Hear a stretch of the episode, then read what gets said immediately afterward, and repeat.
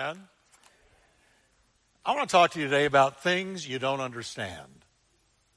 Uh, as a matter of fact, when you don't understand God's hand, um, there are times in all of our lives where things happen we don't understand. As people of faith, that things happen that we don't understand. So I'm going to ask you to stand to learn about what you don't understand. Let's stand to hear God's word. And I'm going to read one of my favorite Bible stories, which is a, cru- a, a true narration of what actually happened. And um, the setting is two disciples after the crucifixion of Jesus Christ and his resurrection. They don't understand what happened. They are uh, scandalized by the way he was treated and the way that he died. They didn't expect it. They didn't foresee it. And they were blown away. So much so that they feel like they got to get out of Dodge, Dodge being Jerusalem, and go to a little town called Emmaus about seven miles away. That's the setting. And let me read it. That same day, Luke chapter 24, verse 13, by the way. That same day, two of Jesus' followers were walking to the village of Emmaus, seven miles from Jerusalem. And as they walked along, they were talking about everything that had happened. And as they talked and discussed these things, Jesus himself suddenly came and began walking with them. But God kept them from recognizing him. Now, catch this. They're talking about Jesus to Jesus. There's humor here. There is. There's irony. Okay. And Jesus played dumb. He said, What are you discussing as intently, so intently as you walk along?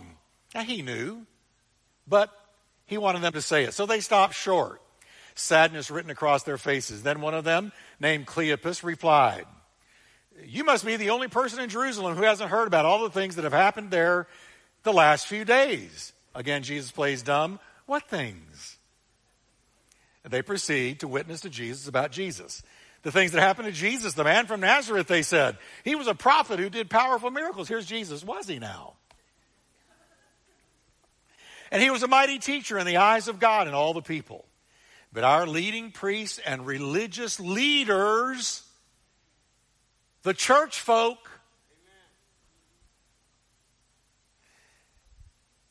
um, handed him over to be condemned to death, and they the religious leaders crucified him.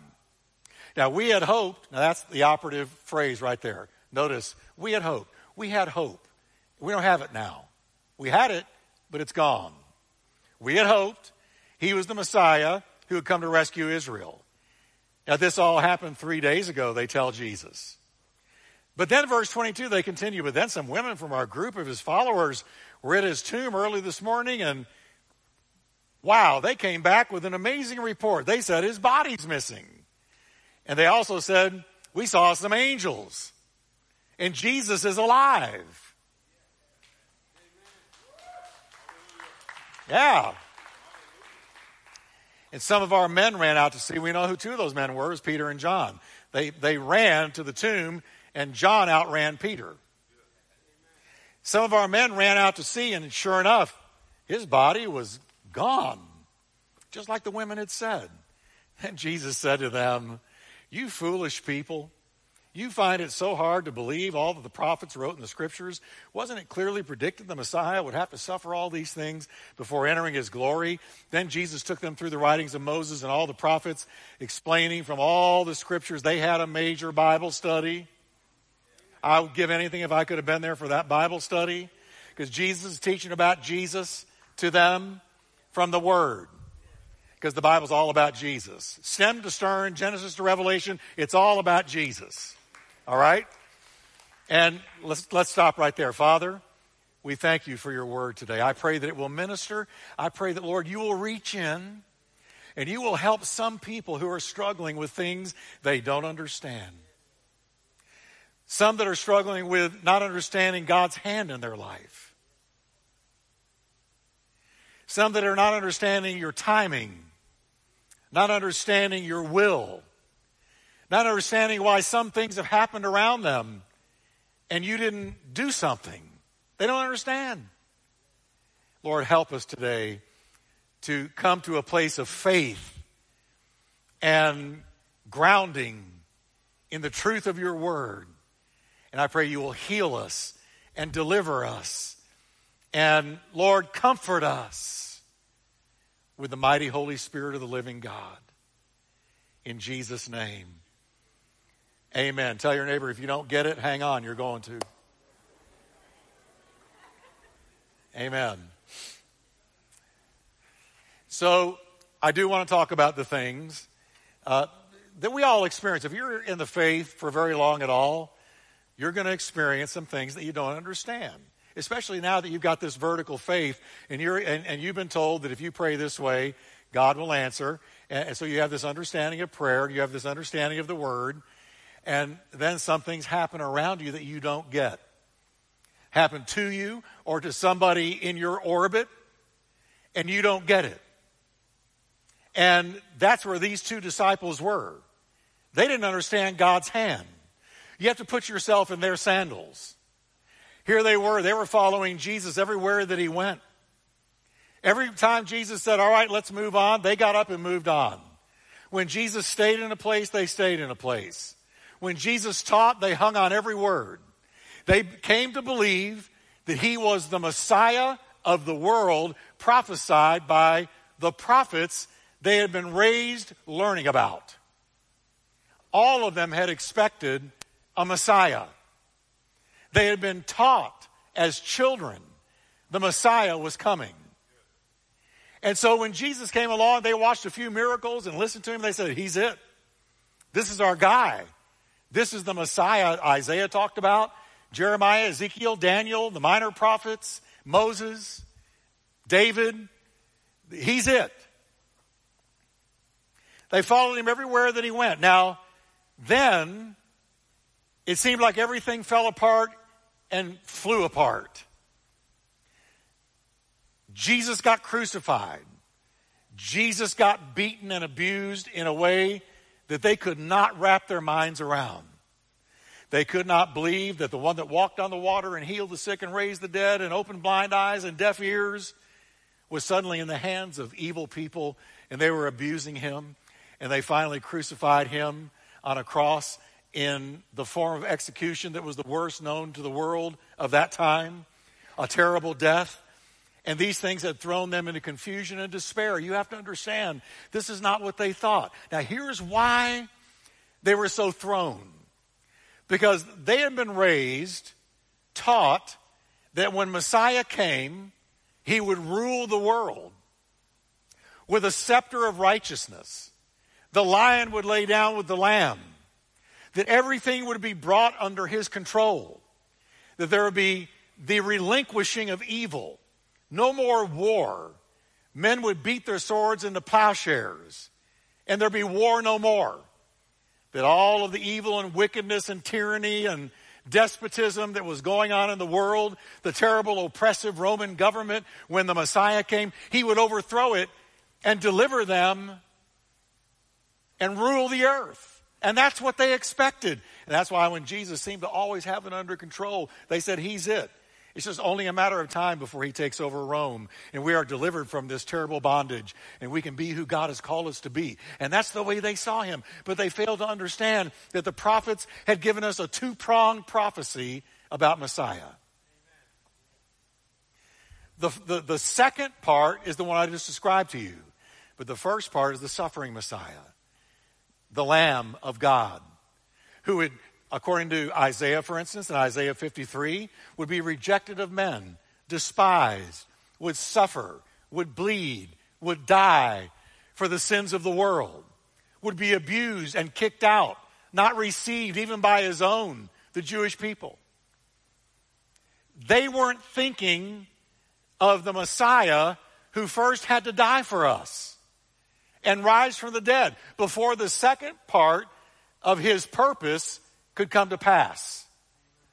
The second part was to be way, way, way down the road. But the first part was about to happen and did happen right in front of their eyes. Jesus, the miracle worker, was arrested. He went through kangaroo court. They took him, they abused him, they whipped him, they pulled out his beard, they thrust a crown of thorns on his head. They treated him horribly.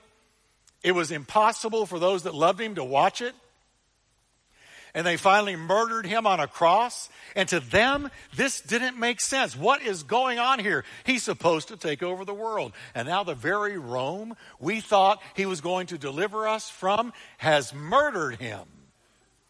We don't get it. Do you understand? We don't get it. This is not what we thought was going to happen. This is not what we expected. And their expectations crashed. And so they had a great big I don't understand crisis. I don't understand this. What is this all about? How, how has this happened to him? How has this happened to him? And then when they were told by the women that Jesus' tomb was empty, after they had seen him abused this way, treated this way, when the women came three days later, because as they go to Emmaus, it's Resurrection Sunday. They are traveling to this little town outside of Jerusalem, seven miles away. It's Resurrection Sunday, but they don't know it. They're not aware of it. But the women that have been in the tomb came back and gave this report, and it's almost like they said, you know what? I can't take anymore. I can't take anymore. I've had all I can stand. I'm getting out of Dodge. You're telling me he's risen from the dead. I watched him murdered in front of my eyes. This is too much. I'm overdosing. I'm overloaded. I'm out of here. I am leaving to process things. How many of you wish you could leave today to process some things? How many of you have already left to process some things? How many of you have ever had to go somewhere alone to process events and circumstances that had happened to you that you did not understand? Come on. But I want you to see today that God has a ministry for us when things happen that we do not understand we do not understand. See, our country is full of people today who don't understand what just happened in Uvalde. They don't understand. I, have had so many people ask me, Pastor Jeff, where was God? I don't understand. How does he allow things like that? I don't understand. You see, if you're not careful, the things that you do not understand can cause you to, to short circuit in your faith to stumble in your faith. When you don't understand some things, say, where were you, God? I don't understand, God. How'd you let that happen to me? How'd you let that happen to them? Or I thought this was going to happen, and this is not what happened at all. But instead, that has happened, and I don't understand your hand. I don't understand what you're doing. I don't understand what's up. I want you to know, first of all, that's okay because we don't have to understand everything to walk with God. Come on, everybody, don't shout me down. We don't have to understand everything to walk with God. The Bible says, trust in the Lord with all of your heart and don't lean on your own understanding. You know why? Because your own understanding sometimes can't deliver you a sufficient answer. That's your own understanding. And your own understanding is very limited. So don't, don't lean on your own understanding and say, well, because I can't understand it, I can't continue to walk with God. No. Listen, I've told you before, I've got a file cabinet in the back of my mind. And the file cabinet is marked things I don't understand. And I still open that thing up and put something new in it from time to time. And that file cabinet has grown through the years. There are some things I don't understand. But you know what? There's some things that I used to not understand, but I was able to open the file and take that one out because by and by I did understand it. But my, my point to us today is when you don't understand God's hand, you've got to trust God's heart. Come on, everybody. You trust God's heart. See, just do a quick scan through the Gospels and you'll find there were several times the disciples, they were clueless. They didn't understand what Jesus was doing, what Jesus was saying. L- let me read a few examples. In, in John's Gospel, Jesus says to Peter, who could not understand why Jesus was washing his feet. And Peter said, No, no, no. I should be washing your feet. But here's what Jesus said You don't understand now. But I love this next part. You don't understand now what I'm doing But someday you will. Someday you will. See, the things we don't understand today, He's either going to help us understand later in our walk with Him on this earth, or we're going to understand when we get to heaven. Because the Bible says when we get to heaven, we will know even as we have been known. There will be no more mysteries, no more times where we got a furrowed brow trying to figure something out, but we will know even as He has known us. We will know Him and we will understand all things. Okay? But in the meantime, we need to understand that there's going to be times we don't understand things. We don't understand. Jesus said, You don't understand now, Peter, but you're going to understand it later. What's he saying to Peter? Peter, you're going to have to keep following me even though you don't understand. Amen. I don't know if that ministers to you like it does me, but it sure does me. Because I've got things I want to understand, but I'm trusting the Lord in the meantime with the things I do understand. Like I know that this is the Word of God. I understand that. I understand that most of the questions I have in life are answered right in here. Matter of fact, all of them eventually are answered in this book. I understand that He's the Savior. He's my Redeemer. He is the soon coming King of Kings and Lord of Lords. I understand that I'm in a world of wickedness and evil, but I also understand that it's not going to stay that way. I understand that He's going to come back and create a whole new world. I understand that much. When Jesus was entering uh, Jerusalem on, on the first Palm Sunday. He's riding on a donkey. And the Bible says his disciples did not understand these things. Why are you, the King of Kings, riding on a donkey? They didn't understand that it was the fulfillment of prophecy. They didn't understand that. They did not understand what Jesus was doing. They didn't understand what he was up to. So many times the disciples were clueless as to what Jesus was talking about or doing or the circumstances surrounding them as they followed him. But not understanding, they kept following. See, I'm never going to let not understanding keep me from my walk with Christ. Not going to do it. In one last example, real quickly, when Jesus plainly told his disciples, listen, we're going to Jerusalem. When we get there, the Gentiles are going to arrest me. They're going to mock me, spit on me. They're going to abuse me. And the Bible says they understood none of these things. And that was these two disciples' problem. They did not understand that Jesus had to suffer first as the Lamb of God, and he was going to come back way later as the Lion of Judah. Amen? So, the dilemma we all face from time to time, especially a week like this week, here, here's the dilemma we all face. How do you stand when you don't understand? How do you keep standing when you don't understand? How can I keep going when I don't understand why this happened to this person, that person, or to me? Or I don't get these circumstances. I don't understand. How do you stand when you don't understand? From these disciples' point of view, their hopes were dashed. They said, We were hoping. We were hoping that you were the conquering Messiah. We were hoping that He was the one that was going to set us free. We were hoping.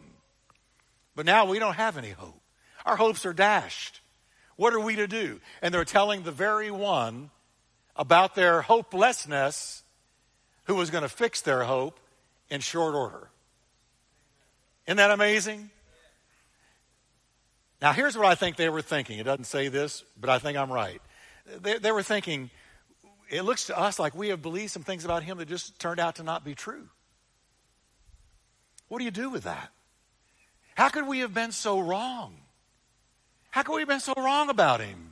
What do we do now? How do we pick up the pieces? We don't understand. And some of you feel that way today. I've been there. I've been there many times. I've been there several times in a major way where I had to say, okay, I'm going to keep going even though I don't understand these circumstances. I'm going to keep going, though I don't understand everything God's up to. Because I see through a glass darkly. I don't see face to face like I will one day. So I'm not going to get everything. That's why I must trust in the Lord with all my heart and don't lean on what I don't get. Yeah. But I'm going to let the Bible give us the answers on, on how to stand when you don't understand. Let's go to these two disciples. Here they are. They're walking down that long, dusty road, seven miles, about a day's journey, and they're just talking. They're talking about all the things that have run a number on them. They're just walking along. And all of a sudden, here comes a third party, and he eases up to them. Now, I want you to notice the first thing that Jesus did with his two disciples that did not understand, he drew near. He drew near. He didn't pull away. Well, because you don't understand. Where's your faith? I'll just go to somebody who does understand.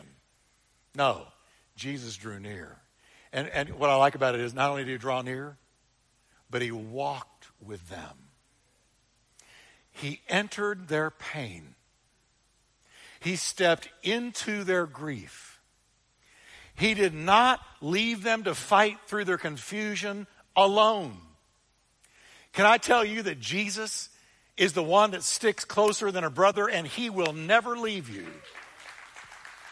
And so often we think, well, because I don't have faith for this and I can't seem to get a hold of this by faith and I don't know, it seems to me my faith is failing, then surely God's a million miles away. No, no. When you're struggling and hanging on by a thread, that's when He draws near. That's when He com- comes in close. He knew they were hurting. He knew they were in trouble. He knew they were leaving the epicenter of the will of God for their life, which was Jerusalem. So He came and He drew near. He drew near and walked with them. You know, no Christian ever suffers alone.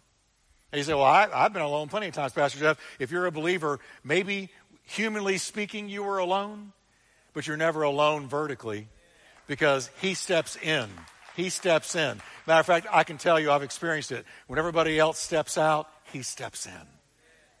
Even when the church won't have anything to do with you, when they step out, the Lord of the church steps in. And he ministers to you and loves you and forgives you and heals you and wraps his arms around you. And he's there to help you out of your condition. He wants to get you on your feet again, breathe fresh life into you again, breathe fresh fire into you again, get you back on track again. So he steps in. Paul the Apostle said, The very first time I was brought before the judge, that being Caesar, no one came with me. Everybody abandoned me. Who's the everybody? All the believers he had led to Christ in all of Asia. Thousands of people. But when he's brought before Caesar to answer for his faith, not one stood with him. Not one. So horizontally, he's alone. But vertically, look at this. But the Lord stood with me. But the Lord stood with me and gave me strength strength to go on, strength to complete the will of God, strength to get it together, strength to do what God had called me to do. He gave me strength. He strengthened me. He stood with me. So when everybody else walked out, He stepped in. And I finished the will of God for my life. Because, folks, thank God we've got a Savior that said, Lo, I'm with you always, even until the end of the world. And I will never leave you, and I will never forsake you. I will never file for divorce. I will never walk out. I will never leave you alone. But when everybody else is gone, I'm there with you. He drew near and he walked with them. Oh, I love that. The Lord is near, the psalmist wrote. The Lord is near to the brokenhearted. He rescues those whose spirits are crushed. So everybody say with me, He drew near. Now, where is He with you right now? And where are you with Him? If you're confused, if you don't understand God's hand, if you're in, in a situation you don't understand what God is doing, let me tell you, He's already drawn near. He's there with you. And He's there to sweep out the cobwebs of your misunderstanding and he wants to give you clarity, and that's where we're going next. Because the Bible says when he drew near, he also drew out their issues. Look what he did. I love this. He asked them, What are you talking about so intently as you walk along? Now, Jesus knew. He knew what they were talking about. He's never surprised, he's never shocked. The psalmist said he understands our thoughts from far away. He knows what we're going to say before we say it. He knows when we sit down. He knows when we stand up. He knows all about us. He knows us inside out. And so nothing, nothing that is troubling us is unknown to God. So he didn't need them to inform him. Listen, he wanted them to unload their burden onto him. Oh, listen to me, church. What does the song say? Oh, what peace we often forfeit. Oh, what needless pain we bear. All because we do not carry everything to God in prayer. How many times are we walking around burdened, full of anxiety, full of trouble, full of fear, full of doubt, full of worry, and we don't take it to God?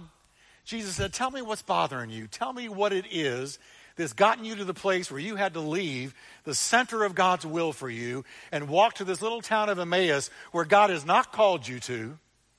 They weren't called to Emmaus. Jesus told his disciples, tarry in Jerusalem. Everybody say tarry in Jerusalem. So there was, an, there was a geographical place they were to be. And they left it because they didn't understand. They were confused, perplexed, scandalized, stumbling over events. So Jesus is saying to them, tell, tell, me what it is that drove you out of the will of God. Tell me what it is that drove you to this place. Tell me what it is that has made you walk along the road all depressed and down. He drew out their issues. Tell me what's traumatized you. Uh, tell me what's burdening you down. Tell me why you're walking so sullenly and tell me why you're so disillusioned. Talk to me about it. Now, a lot of times we go, well, if I tell God what I'm really feeling, then surely He's going to diss me. He's going to walk away. No, no, no. No. He wants to hear from you all your troubles. He wants to hear from you. God, I'm lonely. God, I'm full of fear. God, I'm being tempted like I've never been tempted before. God, I'm being tempted to go back to that old habit. God, I don't understand why this person walked out of my life. God, where were you when I needed you the most? He wants to hear from you. You say, but, but, but, but what if it's uh, not full of faith, what I say to God? All through the Bible, people said things to God that were not full of faith. Did he walk away? No. Did he diss them? No. Did he rebuke them? Yeah, sometimes he said, Oh, you of little faith, but he didn't walk away. He built their faith. See, he wanted them to get it out. He wanted them to talk about it. So tell me, guys, what has brought you to this place where you're leaving everything? And they began to talk to Jesus about Jesus, not knowing it was Jesus. They talked about his death. They talked about what they had hoped for. Oh, we hoped that he was the one. But now, he's gone and our hopes are dashed. What are we going to do now? What do I do now, Lord, that that person's gone? What do I do now, Lord, that I've lost that job? What do I do now, Lord? All my hopes were in that career, and now it's not happening. Now I've lost it. What now? My hopes are dashed. How do I pick up the pieces? Where do I go? Where do I turn?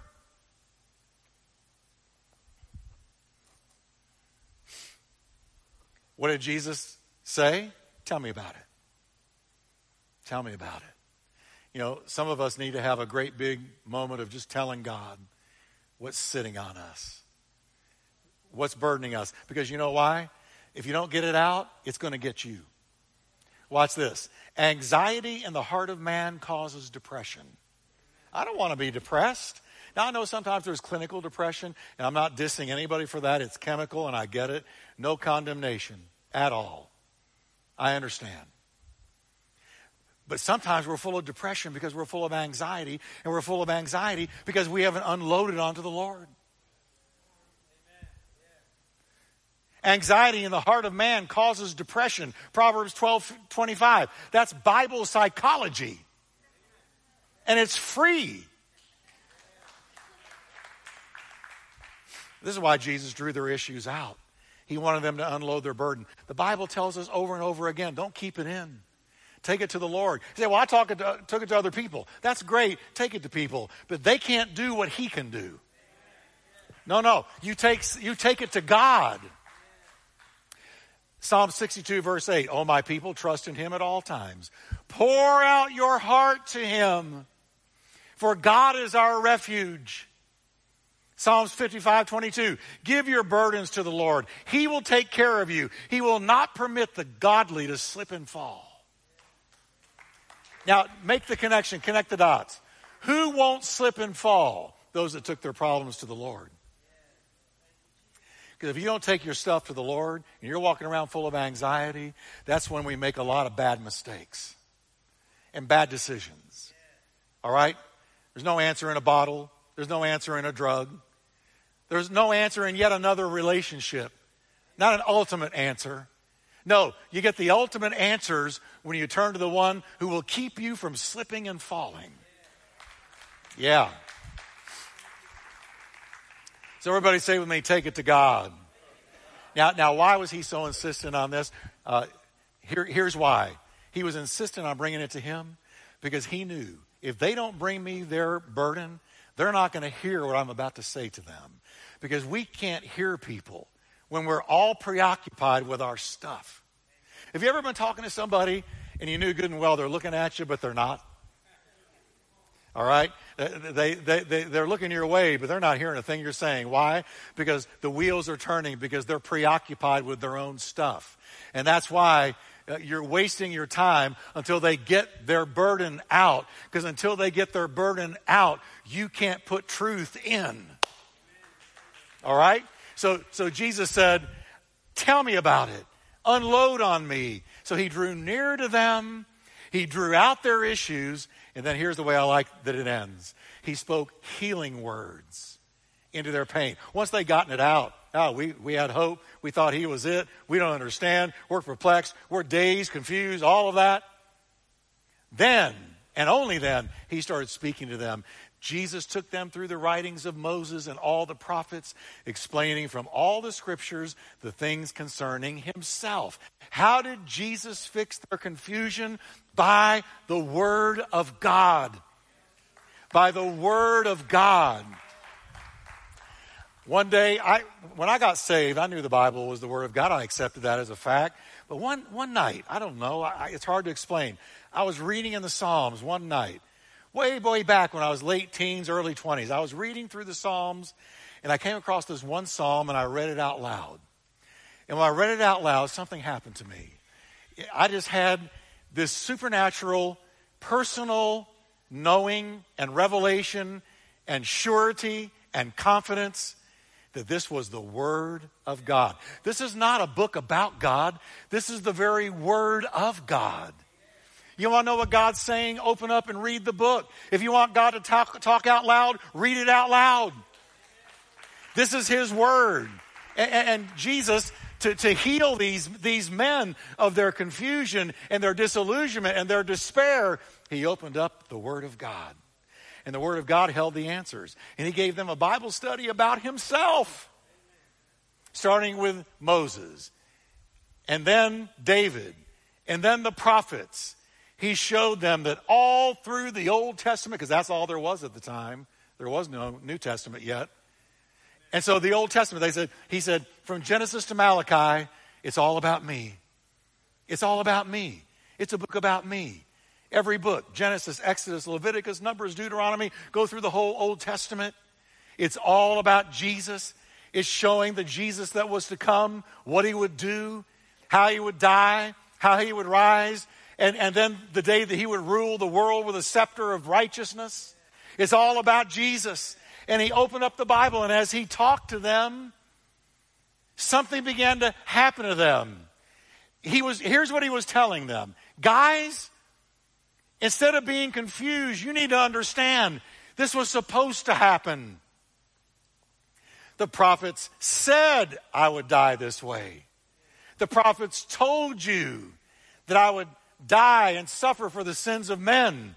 Hey guys, Satan didn't win the day. Evil men did not prevail. Me dying on the cross It was supposed to happen because until that happened, I can't come back and rule the world. It had to happen first. So, guys, all of this was in the, the middle and center of the will of God. And you need to know the devil didn't win, God won. When I died on the cross, I took the devil's teeth out. I destroyed death. I destroyed hell. I destroyed the grave when I died on the cross. It had to happen. They needed to understand that God was in charge the entire time. And as they untangled their faulty thinking, the, the fog began to lift, their inner pain subsided, and look what happened. They went into Emmaus, they sat down to eat.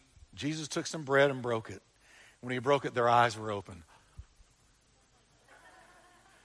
And they realized it's been him all along. And he vanished. And they looked at each other. And they had a moment. And, and they began to reassess what had happened on that road to Emmaus. And here's what they, they said Did not our hearts burn within us? Didn't we begin to experience Holy Ghost fire? Didn't we begin to experience a recovery of our zeal? Didn't we begin to experience a recovery and a restoration of our motivation to follow Him, to seek Him, to go where He told us to go and be where He told us to be? Didn't we begin to experience again what I like to call Holy Ghost heartburn? Hey, I, I hate heartburn, but I love Holy Ghost heartburn. Because Holy Ghost heartburn is when you're full of fire for God, full of zeal for God, full of passion for God. You, you, want the will of God. You want to be around God's people. You want to minister God's word. You want to talk about Jesus everywhere you go. You are on fire. You are on spiritual fire. Give me a church of 500 people on spiritual fire, over 10,000 people who are lukewarm and half dead. Did not our hearts burn within us while he talked with us on the road and while he opened to us the scriptures? And watch this. They rose up. Everybody say they rose up. Where were they? They were in Emmaus. They were in Emmaus, a little town that wasn't in the will of God for them. They were out of the will of God to be there. Jesus said, Stay in Jerusalem. They didn't. Here they are in Emmaus. It's where you go to lick your wounds. It's where you go to escape from trouble. It's where you go to get away from pressure. It's where you go so you don't have to mess with the turmoil or the chaos or the difficulties anymore. We all, we all, from time to time, long for an Emmaus. Some of you, you're here, but on the inside, you're in Emmaus. Let me tell you, if we were still in Texas, East Texas, I would tell you this. If you're in Emmaus, you're in Emmaus. Some of you still haven't gotten it. Think about it on the way home. If you're in Emmaus, you're in Emmaus. Because, listen, we're not to build our houses in Emmaus. We're not to stay in Emmaus. If you escape to an Emmaus, and we all need to do it from time to time, I get it, but God never intended for you to stay there. He intended for you to get it together, listen to Jesus, let Him talk to you, unload your burden onto Him, but then rise up. Rise up and get back into Jerusalem, which, which is a picture and a type of the will of God for you. Jesus said, Pentecost is coming. I don't want you to miss it. I'm going to follow you all the way into Emmaus and I'm going to restore you so you will rise up and get back to Jerusalem or you're going to miss the greatest blessing of your entire life because I'm about to pour my spirit out in the, in the, the city of Jerusalem and I want you there to experience that.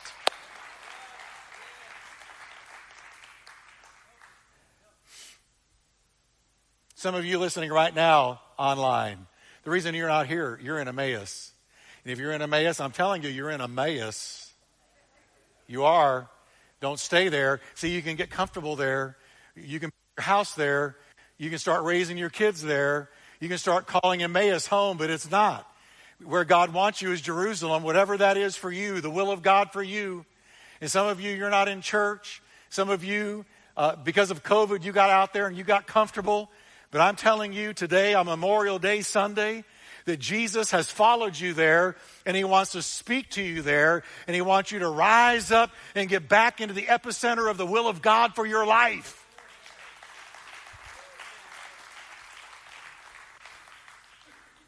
No doubt they were in the upper room when the Spirit of God fell. Cleopas and whoever the other one was, they were there. And all of a sudden there was a sound of a rushing mighty wind that filled the whole house and tongues of fire sat over every one of their heads. And they were filled with the Holy Spirit and with power. And that was the will of God for them. That they be there. Because it didn't fall in Emmaus, it fell in Jerusalem. More than anything in the world, I want to be in the epicenter of God's will for Jeff Wickwire. And I want you to be in the epicenter of God's will for you.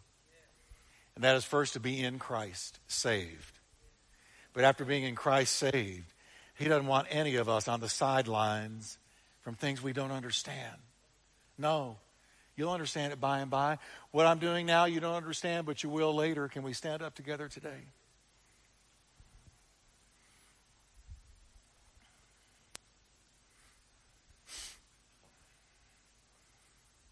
God is so good. Do I always understand Him? Oh, no, no, no. I've got theological questions. One in particular. I'm not going to tell you what it is because it make you deal with it. But I've got a theological question that I've, I don't understand it. But I haven't let it make me stumble. I've given it to God. It's in the file. And I'm trusting that one day I'm going to be walking along, and all of a sudden, God's going to bring it to me, and I'm going to see it, and I'm going to understand. It's happened to me many times. How many of you can say, Boy, there's some things I didn't understand, but I do now? How many of you say, There's some things I don't understand, and I don't yet, but I will? I want to pray for us today. I want to pray for us today. I want to pray for anybody and everybody who is struggling with something you don't understand.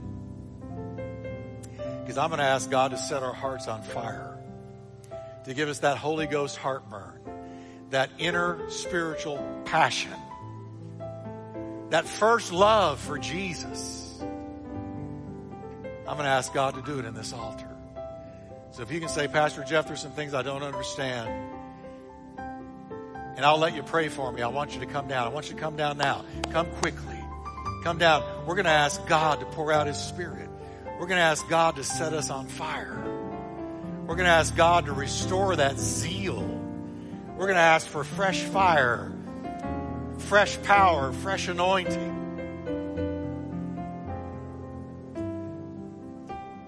Amen. Come on. Come down. Come down. Thank you, Lord. I want to pray for you if you're struggling over something you don't understand. I want to pray that it doesn't become a stumbling block to you, but that we receive fresh fire today. Amen. How many of you could stand some fresh fire? Amen. Now let me ask a, a, a real, let me ask a personal question but right before we pray. How many of you can say, I used to burn for Christ hotter than I've been feeling lately?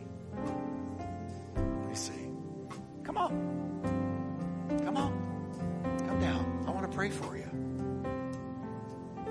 There's nothing wrong with saying that, nothing wrong with admitting I've been there a hundred times. The same God that lit the original fire will rekindle the flame. Amen. He will rekindle the flame. So I want us to sing right now. Let's sing a stanza of I surrender all. And then we're going to pray together. And I want you to get ready to unload the burden on the Lord. Surrender all. Yes. I surrender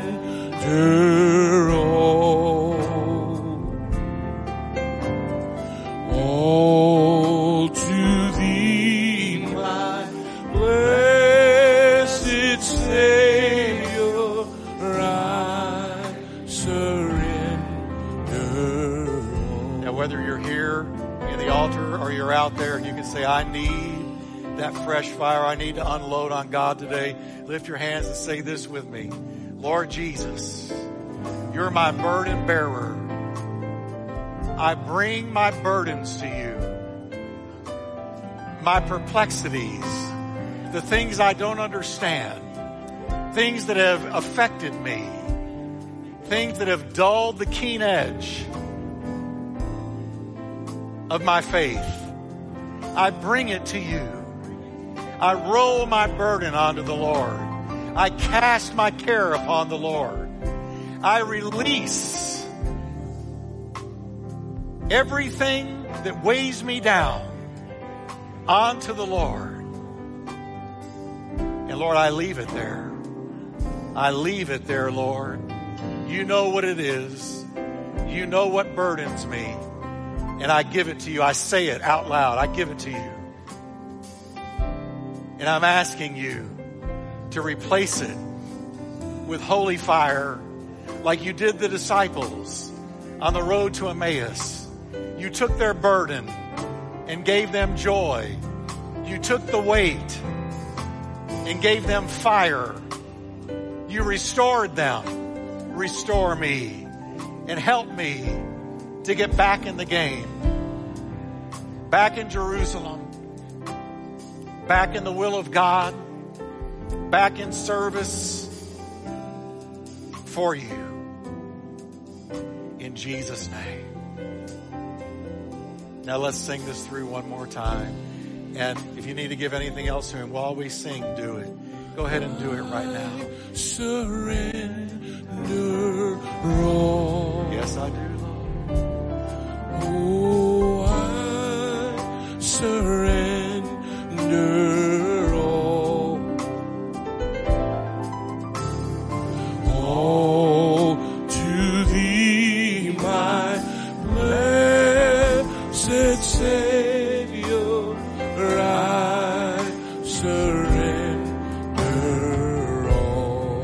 Thank the Lord today. Thank the Lord today.